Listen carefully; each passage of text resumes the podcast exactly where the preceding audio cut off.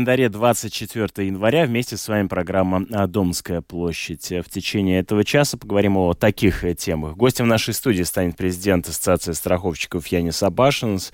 В э, этом году значительно э, меняется э, работа самой ассоциации. И поговорим о том, как это скажется на изменениях в ОЦТа администрирования. Подробнее об этом мы поговорим примерно через полчаса. Ближе к середине часа вас ждут новости спорта. А, с Ольгой Князевой в финансовом блоге обсудим новый план, а, который принял Кабинет министров э, по ограничению теневой экономики. Ну а прямо сейчас э, поговорим о том, что, вот как вы, возможно, слышали из новостей, сегодня президент Эдгар Саренкевич созвал заседание Совета национальной безопасности в Рижском замке, на котором будут рассмотрен план действий по усилению военной обороны восточной границы Латвии. Министр обороны Андрес Спрутс ранее заявил, что план военного укрепления и анти мобильности восточной границы включает в себя э, и, среди прочего, использование полос заграждений, укреплений. Ну и вот в частности будет обсуждаться вопрос использования э, мин. Напомню, что Латвия э, в 2005 году присоединилась к так называемой Оттавской конвенции, которая предусматривает э, запрет на использование противопехотных мин.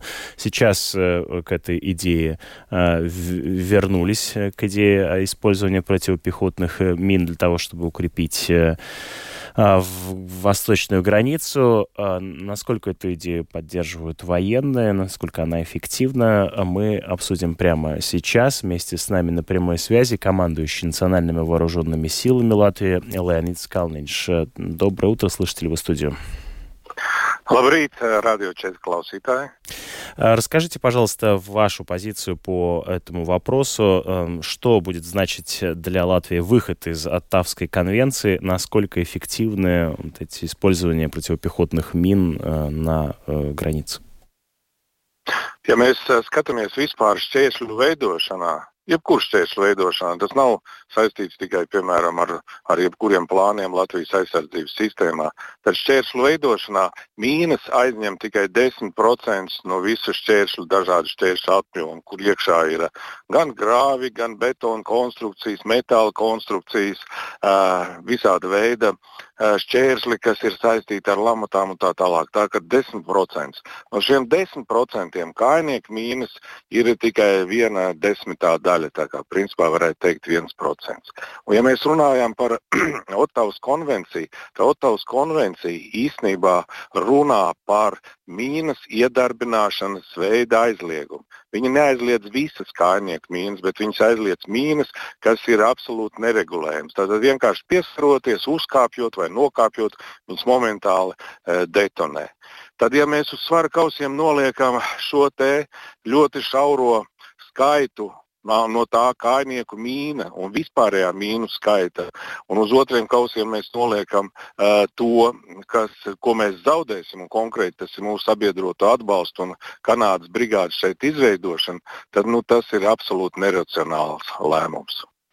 Я перескажу, да. Итак, э, говоря о создании преград, э, мины, э, любые мины занимают 10% примерно из всего этого устройства, потому что эти конструкции подразумевают использование различного вида преград. И что касается противопехотных мин, то это примерно одна десятая часть, то есть 1%. И Оттавская конвенция регулирует не столько против... использование противопехотных мин как таковых, сколько принципов детонации при которых э, мины не регулируются, детонируют э, в момент, когда, так сказать, на нее наступают.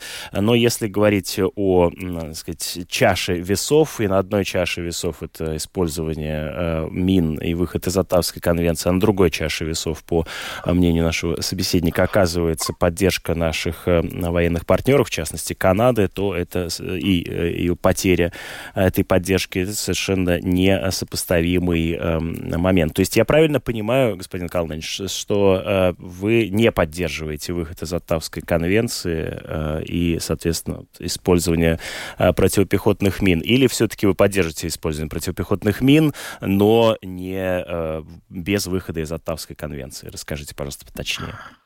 Mūsu rīcībā ir mīnas, kas ir iedarbināmas ar regulējumiem veidiem, tātad radio veidā, vai arī tie ir mīnas, kuras principā var ar taimeri iedarbināt, vai arī fiziski iedarbināt ar auklu. Tas nozīmē, ka mīnu pielietošana mums īstenībā nav ierobežota. Un, un principā, ja mēs skatāmies vispār par taktiskajiem veidiem un cik lielā mērā un kuras no mīnām mums ir vissvarīgākās, mums ir svarīgākas prettanku, pretbruņu tehnikas mīnas, kuras, protams, mūsu kaimos ir, un mēs viņus arī taisāmies pielietot. Un jūs pilnīgi pareizi sapratāt manu viedokli, kad balstoties ne tikai uz manu personīgo lēmumu un redzējumu, bet arī uz militāro izvērtējumu un mūsu ekspertu izvērtējumu, eh, nav liederīgi iziet no Ottavas konvencijas, jo viņi īstenībā mums nedod neko šis, šī iziešana. Э, в нашем распоряжении есть, э, по словам главнокомандующего э, вооруженными силами, противотанковые, простите, противопехотные мины, которые как раз-таки не являются регулируемыми и соответственно, их э, использование подпадает э, под возможность, э, может быть использовано латвийскими вооруженными силами. А то, что нам, нас должно интересовать, это использование противотанковых мин. Именно здесь мы видим необходимые улучшения. Скажите, а можно ли вообще как-то обойтись без мин? Насколько это вообще эффективно и насколько укрепление границы подразумевает использование такого вида вооружений? Nu, ja jums uh, ir kaut kāda ierobežota nu, iespēja izlietot tā, prettanku mīnus vai arī tādas, tad jums ir jāizvieto uh, tās ar citiem uh, līdzekļiem, uh, ieroču si sistēmām. Un, uh, principā bruņoties spēki attīst šo plašu spektru, uh, lai cīnītos ar uh, mobilām platformām, tankiem, bruņu mašīnām un, protams, arī dzīvo spēku un lidojošām platformām, lidmašīnām. Uh, tāpēc uh, koncentrēties tikai uz uh, kājnieku mīnām, kā jau teicu, tas ir tikai 10% vispār no kaujas efekta būtu ļoti nepareizi. Un mēs attīstām savus bruņotos spēkus un bruņojam ar visu plašu to spektru. Tātad, ja jums ir maz prettanku mīnas, tad jums ir jāattīst daudz vairāk mīnmetēju, prettanku ieroči, šaujamie, piemēram, ieroči jā, un artilērija. То есть, если у вас мало противотанковых мин, то необходимо расширять другие виды вооружения, их использование для того, чтобы обеспечивать эффективную э, оборону. Э, то есть, э, если обобщить вашу позицию на сегодняшнем заседании, то какова она будет? Э, Man eh, skaidrs ir absolūti, mums ir uh, Nacionālo bruņoto spēku attīstības plāns 12 gadiem, un uh, tajā mēs esam ielikuši iekšā visas tās spējas, kas nepieciešams attīstīt. Un, uh, un, protams, tur ir iekšā nu, plašs spektrs ieroču sistēmu, munīcijas pārējām spējām, kas ir nepieciešams attīstīt platformas, mobilās un bruņotās. Tā kā, nu, tāds arī viedoklis tiks pausts visās mūsu sajietos un arī pausts mūsu valsts vadībai. Да, я понимаю, то есть есть план на, на развитие вооруженных сил Латвии, и, соответственно, вот этому плану вы и будете придерживаться.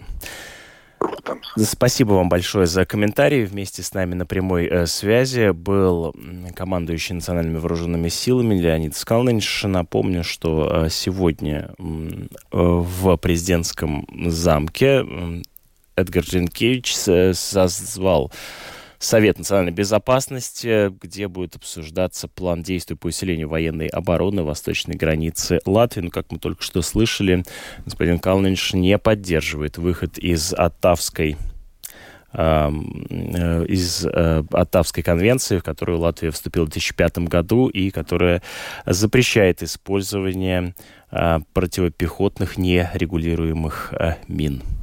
А мы продолжаем программу «Домская площадь».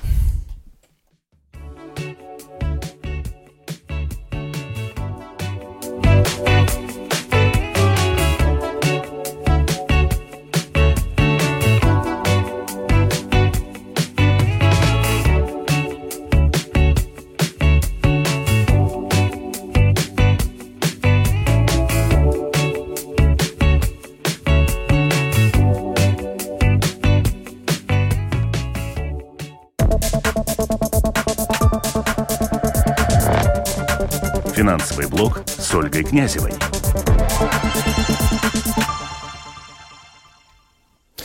А, программа «Домская площадь» продолжает э, свое э, звучание в эфире Латвийского радио 4. Вчера правительство рассмотрело план по эм, ограничению теневой экономики, и в этом ограничении, которые собираются при, записаны в этом плане, а, они, кажется, будут касаться каждого латвийца в той или иной степени. Подробнее об этом прямо сейчас поговорим с Ольгой Князевой. Ольга, доброе утро. Доброе утро, Рома, и все наши уважаемые радиослушатели. Да, Рома, приняли план, не рассмотрели, а они его утвердили, даже так скажем. И вот какой, каков юридический статус этого документа? Он как будто определяет такие план действий на ближайшие годы. И э, все те 50 мероприятий, которые должны снизить нашу теневую экономику, будут распределены по соответствующим законам в виде каких-то изменений. Да? План – это просто ну, направление, в какую сторону сторону будут двигаться изменения законов в течение, ну, ближайших, наверное, этого года как минимум и ближайших лет. Что нам ждать? Что там есть такое интересное? Да, там есть много и специфических мероприятий, которые касаются, например, отрасли строительства, э, каких-то других отраслей. И там очень точечно есть какие-то мероприятия, которые, например, призваны уменьшить теневую экономику в строительстве. Но есть и вещи, которые касаются населения, простых людей, получающих заработную плату, которые где-то работают на оплачиваемой работе. Чего нам ждать? Во-первых, всеобщее декларирование доходов населения определено как цель, которую будут развивать, будут изучать и в течение двух лет, возможно, будут вводить. Казалось бы, ну вот у простого слушателя может возникнет вопрос. Вот сейчас же мы тоже подаем налоговые декларации с 1 марта, скоро этот срок подойдет, если хотим вернуть налоги. И еще, да, касается это не только тех, кто хочет, например, за какие-то медицинские услуги вернуть переплаченный налог, но и если по итогам года образовалась некая разница, например, либо мы должны бюджету, либо он нам должен, и тогда тоже нужно подавать налоговую декларацию. Сколько таких людей? 800 тысяч человек. Кажется, что много, но оказывается, под всеобщую декларацию, про которую мы сейчас говорим, попадают чуть ли не полтора миллиона человек. Я не знаю, конечно, откуда у Министерства финансов такие э, цифры оптимистические, но, по крайней мере, они прозвучали.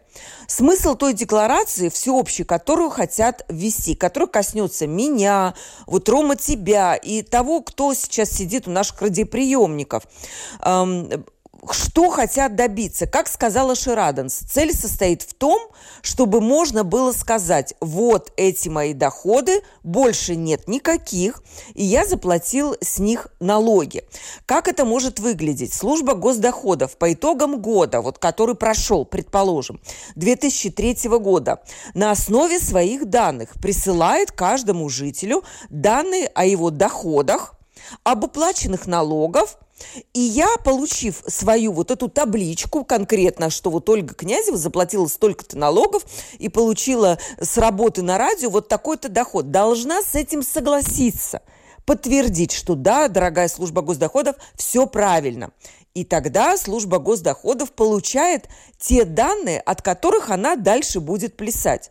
И не дай бог у меня обнаружатся какие-то расходы, вдруг где-то так вот появятся, или доходы, которые не учтенные, ну, от чего-то, да, которых нет в этой декларации. Что тогда будет? Ну, понятно, что ничего хорошего не будет. Это вот примерно так выглядит принцип всеобщей декларации, о котором все сейчас говорят, но, может быть, не до конца понимают, что это такое. Что еще есть, Рома, интересного в этом плане? Открываем часть плана под названием «Ограничение оборота наличных денег». Уже слышится так, ну, не очень себе. Что это значит? Будут стараться, чтобы э, работодатели выплачивали заработную плату только безналичными платежами. Э, есть в этом плане какой-то некий приоритет. То есть не сказано, что нельзя выплачивать наличными деньгами, но это не приветствуется. Э, не сказать, что наличные деньги становятся как будто вне закона. Этот вопрос, кстати, я задала господину Рейерсу, нашему главе бюджетно-финансовой комиссии Сейма в прошлом году на нашем таком интервью итоговом. И он сказал, что нет, такого нет, но вы поймите, что именно с наличными деньгами происходят тут какие-то нехорошие вещи, вроде там сокрытия доходов и так далее. Нехорошие вещи, потому что они не видны господину Рейерсу. Я Именно так. Да, но если работодатель все-таки будет выплачивать вот наличными, ну, по какой-то причине, то он в обязательном порядке должен информировать об этом желании службу государственных доходов.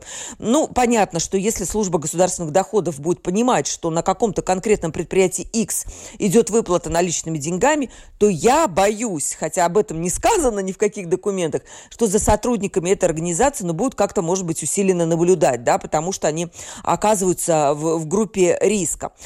Еще очень интересный момент, который, на мой взгляд, вот именно обязательно стоит о нем сказать. Написано, что нужно установить пороги декларирования взносов и снятия наличных денег в банкоматах. И простыми словами это означает то, что если сейчас такой порог тоже есть, не сказать, что можно любую сумму класть в банкомат и снимать, и об этом никто ничего не знает. Он есть, но он очень высокий, 7 тысяч евро. А будет этот порог снижен до минимальной заработной платы все, что выше минималки, попадает в поле зрения банков, и они обязаны будут сообщать, как в случае, если вы забираете со своего счета 700 евро, там 701, и кладете куда-то дома себе под подушку, так и кладете наличные деньги на свой счет. Ну, понятно, что за такими людьми тоже как-то будут надзирать. Я уж не знаю, как это СГД будет дальше комментировать, потому что этот план только принят. И хотелось бы услышать какие-то, ну, некие комментарии, как это будет работать на практике. Но банки, да, они будут обязаны еще больше сообщать о своем населении той, тех сведений, которые они знают. Ольга, ну вот каждая из этих Дальше, инициатив, вот я понимаю, да? тут, тут их очень много, но я вот ты спросила, как они будут это делать, а ты можешь немножко э, прокомментировать, зачем? То есть насколько это все эффективно будет э, действительно бороться с теневой экономикой? И здесь, здесь кажется, такая вот э, логика, нам надо, так сказать, выжить из каждого. Ну, да, это и, не, да, а это не учтенная наличность. То есть смотри, получается, если человек вдруг кладет на свой счет 700, там, 1 евро, потом еще 701 евро, еще. А у него, вот по, по, по данным службы госдоходов, вообще-то, не знаю, там нет такой, таких доходов. Но однозначно, что у такого человека просто спросят, откуда у вас, товарищ, деньги. Да, он может там объяснить, что вот мне дали, там, я не знаю, друг дал, или вот я, не знаю, там откуда-то там занял, или еще что-то. Но однозначно такие, такие сделки, или есть же такая вещь, как личный аудит. И такого человека можно вполне будет подвергнуть какому-то личному аудиту и, ну, следить за его доходами и расходами. То, что касается, например, вот э, получила я зарплату на радио, да, и пошла вот, сняла 800 евро, предположим, для каких-то целей положила дома. Но как бы считается, что это тоже рискованная сделка. Почему? Потому что я таким образом могу где-то расплатиться за какие-то товары, услуги, которые ну, тоже не находятся в поле зрения службы госдоходов. И, кстати, вот что интересно, например, в строительстве там нужно будет тоже больше всего доказывать. Если человек строит частный дом какой-то, то ведь можно рассчитываться с какими-то рабочими, ну, вот так вот как бы, ну, без налогов, да. И вот такие вещи тоже прописаны в этой службе, в, в этом документе, и за ними тоже будут надзирать. И, кстати, надо надо будет предоставлять отчетность о том, что при расчете за э, услуги по строительству дома вы использовали безналичный расчет. То есть там очень много интересных вещей, но я да, вижу, что время у нас нету уже, Ром. Я обещ... Нет, обязуюсь этот план, безусловно, мы обязательно... Обещаю. Да продолжим обсуждать, э, потому что, да, ну, будем надеяться, что да, мы, мы, с, с нашими с тобой вкладами и, и, и, э, значит, работой с банкоматом не сокрушим латвийскую экономику. А, так что Я там надеюсь. есть о чем еще говорить. Спасибо большое. Ольга Князева была вместе с нами на э, прямой связи. Мы говорили о плане, который принял Кабинет министров по борьбе с ограничением теневой экономики, во всяком случае, таково его название. А, вернемся к сожалению, каждой из этих инициатив. Они, безусловно, в той или иной степени будут касаться э, многих, э, как каждого нашего э, радиослушателя. Ну а сейчас пришло время поговорить о спорте.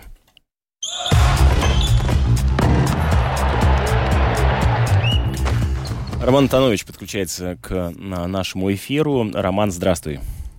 Доброе утро. А после вылета Алены Остапенко от Витории Азаренко из одиночного разряда на Australian Open можно теперь спокойно, с попкорном наблюдать за происходящим на синих кортах Мельбурна. А происходит там вот что.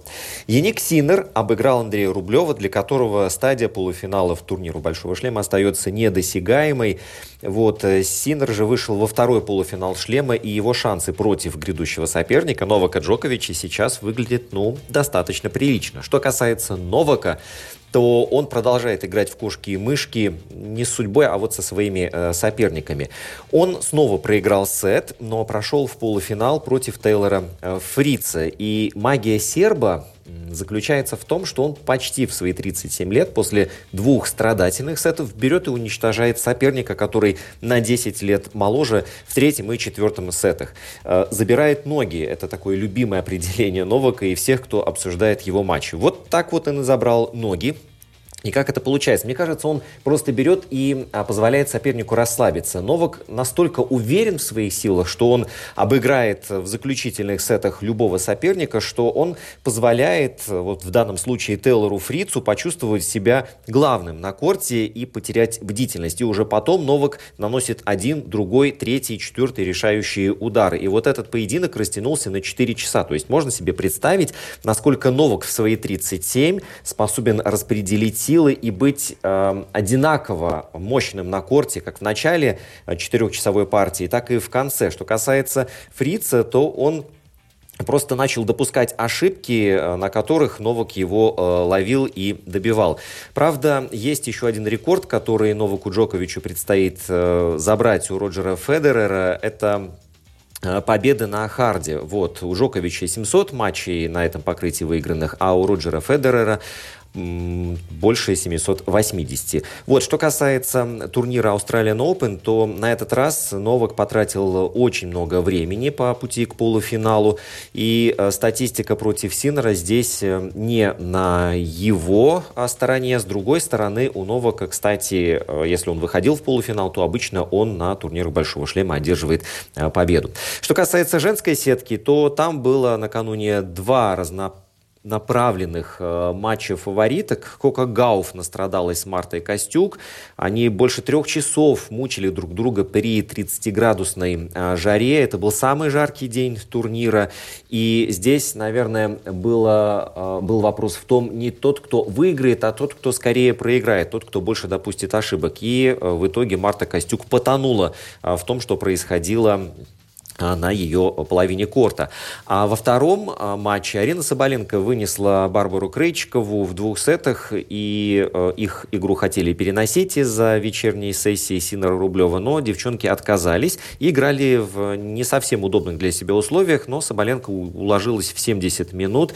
Вот, она отдавала по разу свою подачу, но делала при этом три брейка и прекрасно себя э, чувствовала. Теперь у нее будет шестой шлем подряд э, в стадии полу полуфинала, и играть она будет против Коко Гауф. И это реванш за US Open, в котором а, Соболенко проиграла.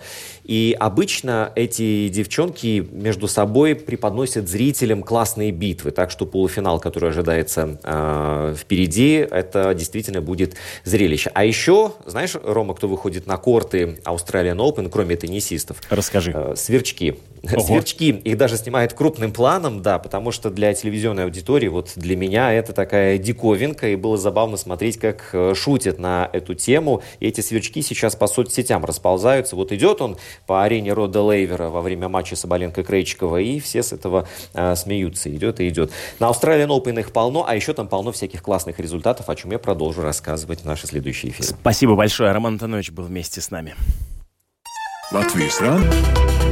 Сегодня в программе «Открытый разговор» примет участие чрезвычайный и полномочный посол Латвийской Республики в Республике Беларусь Эйнарс Семанис. Выясняем, как и в чем изменился наш сосед. Республика Беларусь, предстоит ли нам ждать в дальнейшем лишь наплыва беженцев, а может быть даже военной угрозы, или существуют такие возможности поиска вариантов сотрудничества Евросоюза и Белоруссии. Во всяком случае, об этом нередко говорят в представительстве Светланы Тихановской.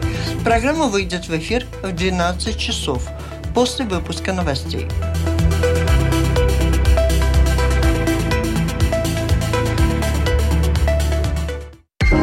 Домская площадь. Приветствую вас, уважаемые радиослушатели. Вместе с вами в эфире Латвийского радио 4, программа «Домская площадь». А Латвийское бюро страховщиков транспортных э, средств подвело э, итоги изменений, которые в этом э, году могут коснуться и, вероятнее всего, коснуться клиентов ОЦТа. Подробнее об этом мы поговорим с президентом Латвийской ассоциации страховщиков Янисом Абашиным. Доброе утро. Доброе утро.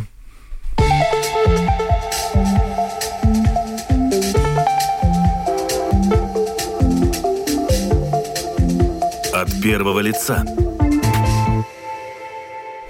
Итак, э, несколько изменений. Я так понимаю, что нужно ожидать в этом году о администрировании ОЦТа, которые коснутся э, пользователей. Расскажите, какие? Ну, первое и самое простое, это, наверное, то, что штраф на сегодняшний день, если человек ездил без ОЦТ и проехал мимо фоторадара, то он может, может, мог получить, скажем, если он пять раз мимо проезжал фоторадара, то он за день мог, получить э, пять штрафов. То есть будет изменение, которое означ... будет означать то, что человек будет получить штраф всего лишь один раз в день. То есть э, если вы даже проехали мимо фоторадара 10 раз за день, то штраф будет всего один. Какая прекрасная экономия. Да. Да, то есть это одна вещь. И, ну, еще нужны изменения в законе, но, э, наверное, через месяц, полтора, два, три такие изменения в законе и будет. Второе изменение – это то, что лимиты, те лимиты, которые при, используются при возмещении, те лимиты раз в три года индексируются по всей Европе, и у нас тоже эти лимиты будут изменены. То есть э, они повышаются там на на 100-200 тысяч в каждый третий год. И, в принципе, если смотреть чисто по цифрам, то у нас получается, что лимит за один несчастный случай, общий лимит увеличится до 6 миллионов 450 тысяч или до 1 миллиона 300 тысяч на одного пострадавшего. И вот этот лимит тоже, тоже, тоже будет индексирован. Это автоматически не означает, что люди будут получать больше возмещений, потому что эти возмещения больше, скажем, зависят от того, сколько пострадавших, насколько сильно пострадавшие, сколько стоят медицинские услуги, сколько стоит ремонт автомобиля и так далее. Но если будет какие-то покрупнее ДТП или более серьезные, то, конечно, изменение этого лимита и конечно, имеется инфляция, то каждый второй, третий год, это, если этот лимит меняется, то, в принципе, это хорошая вещь. То есть... Э, да, я понимаю. Ну вот прежде чем мы перейдем к другим изменениям, а э, расскажите, пожалуйста, как часто э, приходится, выплачиваются суммы страховки близкие к этим потолкам лимитов? Э, слава богу, очень редко. Э, самые крупные случаи – это те случаи, когда человек, или самые дорогие выплаты для страховых компаний, когда миллион выплачивается, это, это те случаи, когда люди э, пострадавшие остаются живые и остаются, скажем, ну, лежащие, и, и им нужна очень э, дорогая медицинская, дорогое медицинское обслуживание каждый день и они подключены к компьютерам э, и к датчикам и так далее. Если посмотреть чисто на цифры, то скажу наизусть, но если я правильно помню, то у нас два случая по 4 миллиона. Один случай такой – это наша фура в Финляндии, и второй случай – это опять э, фура Virlanģija.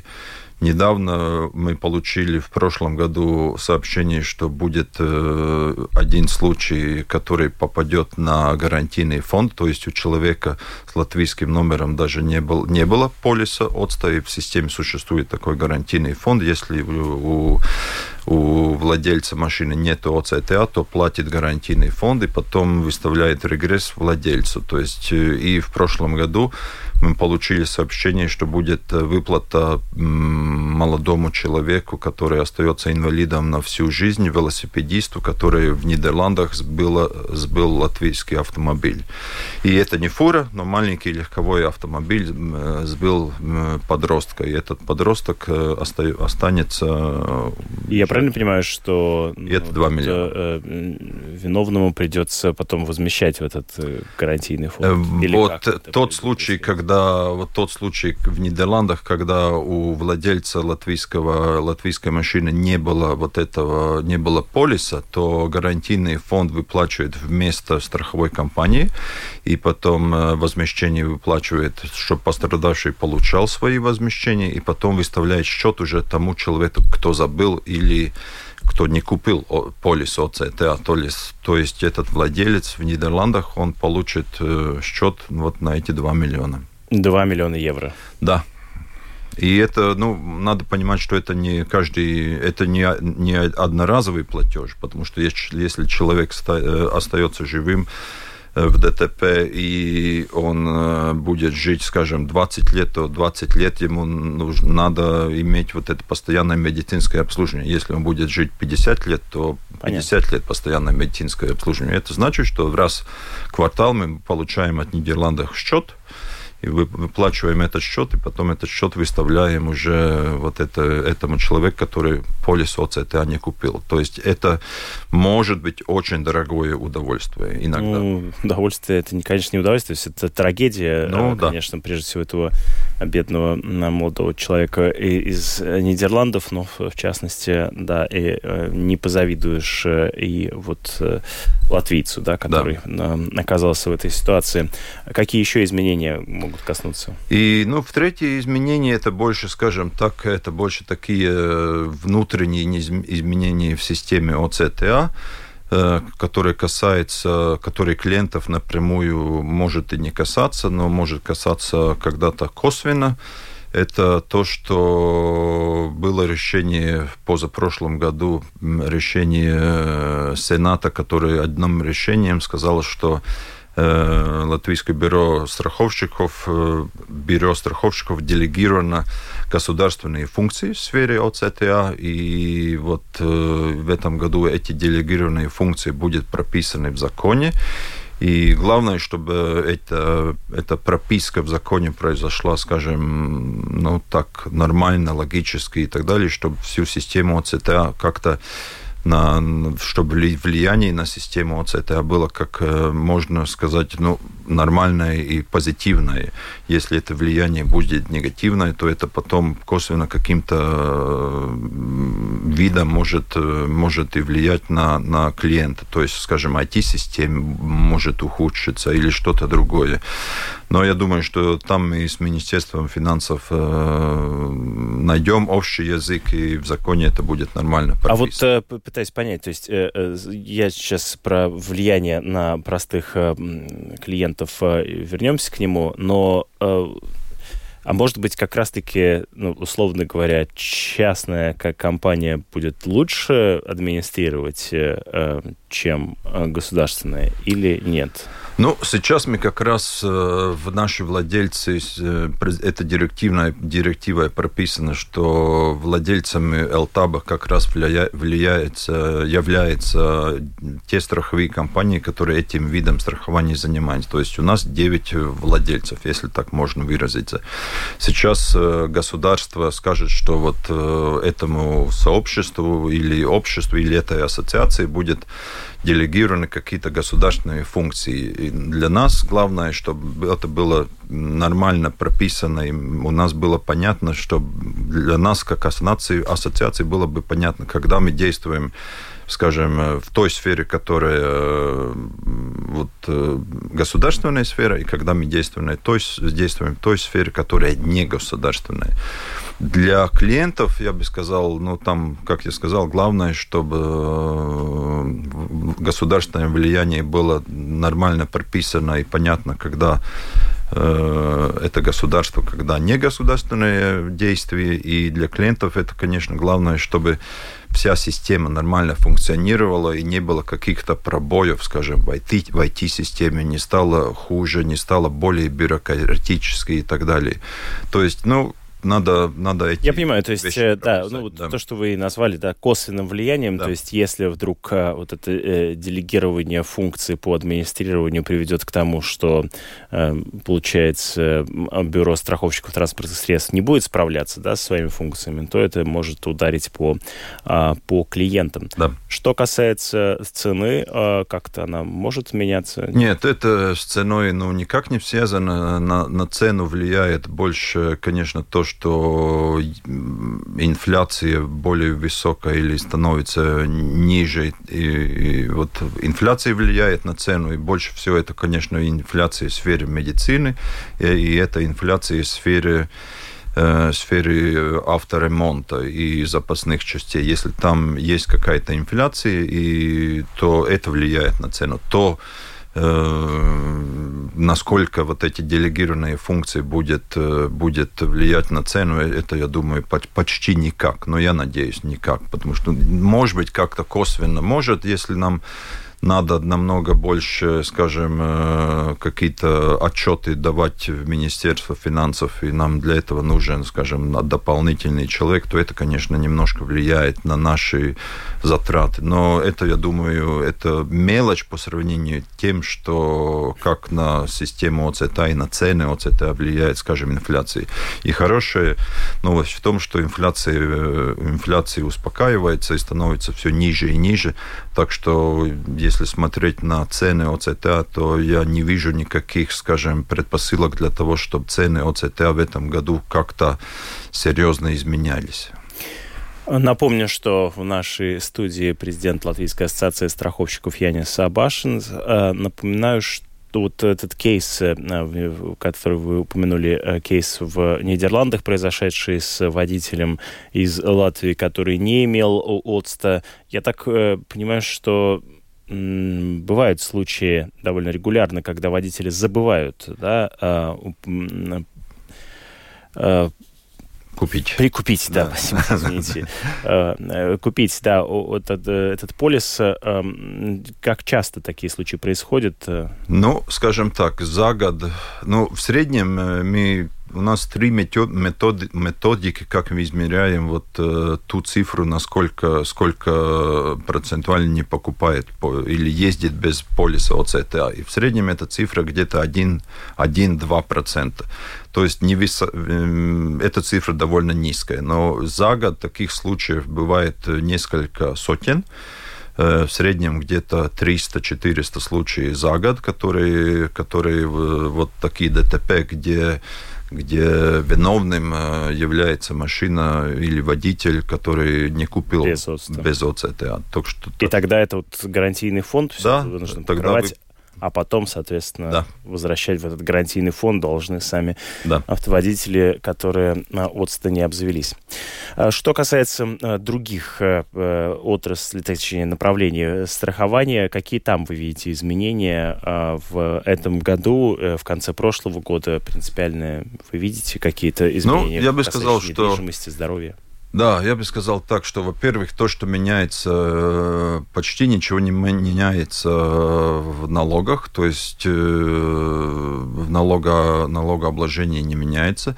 Меняется одна, одна цифра, которая влияет на страхование здоровья и страхование жизни. То есть, если до конца прошлого года без дополнительного социального налога корпоративные клиенты могли купить страхование здоровья и платить на, за одного человека чет- э, 400, 400 евро, то с, начиная с, этого года эта цифра увеличена до э, до 750 евро. То есть э, для страхования здоровья это, наверное, и для, для э, отрасли здоровья, здравоохранения это, конечно, будет позитивно влиять. То есть это одна, одна вещь.